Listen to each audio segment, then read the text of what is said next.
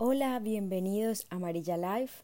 Hoy vamos a hilar este contenido con el de la semana pasada. Para esto quiero que expandas tu capacidad de comprensión porque inicialmente voy a tocar un tema muy moderno a propósito y son las noticias falsas o las fake news, con la intención de reflexionar nuestra conducta en las redes y al mismo tiempo mostrarles cómo esta conducta la hemos replicado en nuestra vida desde tiempos anteriores. Bien, ¿qué es una noticia falsa? Una fake news es desinformación que aparece como posverdad. Este término posverdad fue añadido recientemente por la Real Academia Española. La posverdad hace referencia a todas las aseveraciones que agrupan creencias, emociones de un hecho que busca aprovecharse de los sentimientos que dicha noticia falsa genera en el público.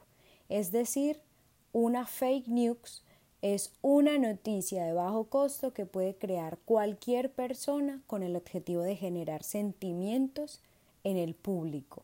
Y si son sentimientos primarios, mejor. Normalmente las fake news son estrategias políticas para ganar electores y derrumbar al contrincante.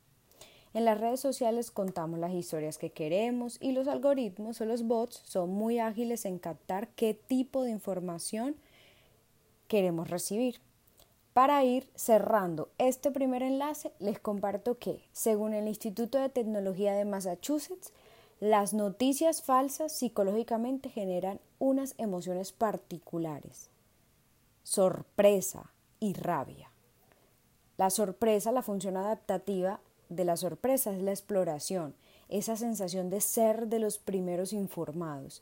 Y rabia, la función adaptativa de la rabia es la protección y se activa en nosotros en el sistema de vigilancia, es decir, el andar pendiente o hacerle seguimiento a esta noticia, el, hecho de tener que compartirla.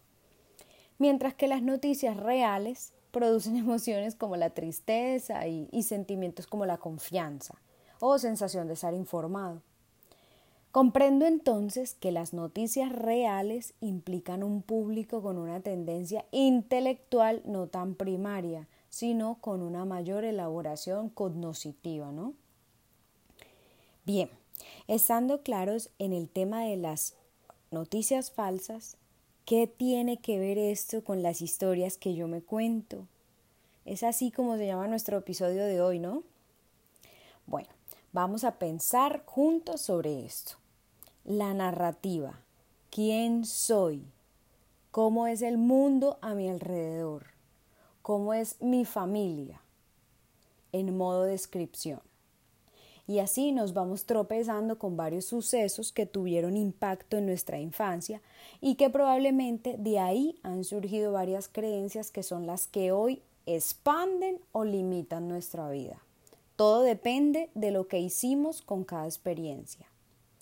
A partir de los sucesos de la vida, normalmente los que ocurrieron en nuestra niñez perduran en su valor a lo largo del desarrollo psicológico y hoy en la adultez tenemos discursos ya establecidos de lo que fue nuestra historia. Me he puesto a pensar en mi historia personal y en otras historias que he conocido a lo largo de mi vida y pienso que, bueno, desarrollamos relatos que nos impiden el crecimiento contando nuestra historia de la misma manera, pero deseando en los casos, en los casos que aplique, eh, producir otro tipo de emociones en los otros. Esto se ve mucho en las entrevistas laborales. Queremos impresionar y wow, qué super persona soy. Pero la narrativa, la narración de mi historia en ocasiones perjudica lo que quiero proyectar. Y es aquí a donde he querido llegar. Los hechos siembran. Solo eso, siembran.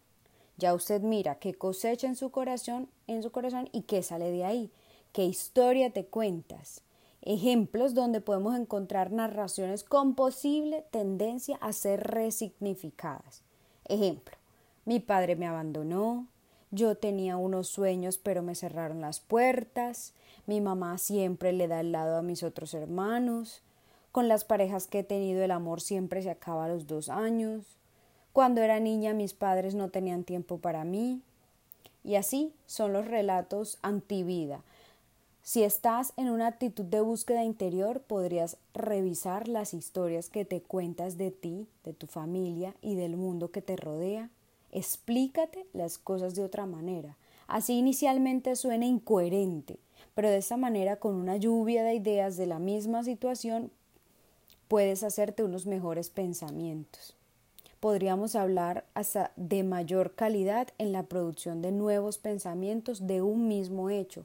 Y bueno, pues esto trae consigo unas nuevas conexiones neuronales y por Dios, esto es salud.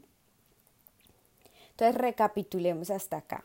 Las fake news en nuestra vida son las historias que yo me cuento con un punto de vista en ocasiones con contenido de victimismo y empobrecimiento, las creencias que llevo repitiendo cada que hablo de mí o cuando me preguntan de un mismo tema.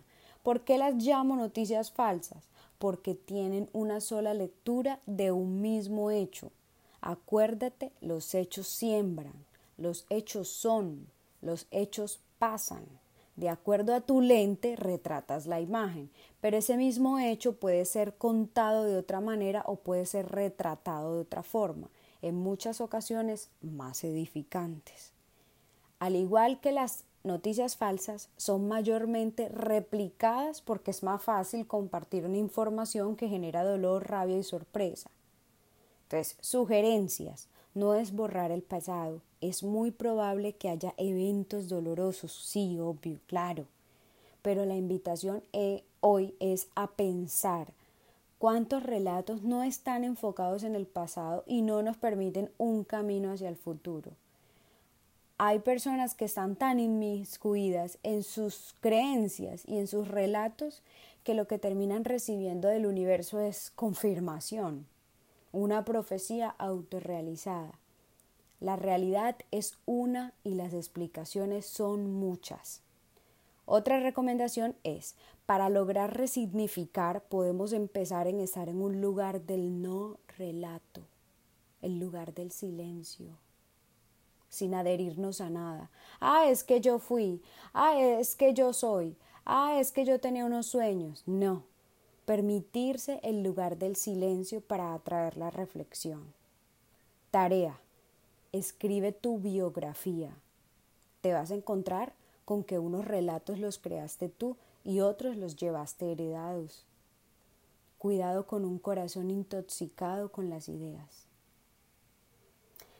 Gracias por escucharme y acompañarme. Este episodio fue inspirado en un texto de Joan Garriga, La llave de la buena vida, y las investigaciones del Instituto de Tecnología de Massachusetts, y sobre todo el aporte que como ser humano y psicóloga puedo hacer.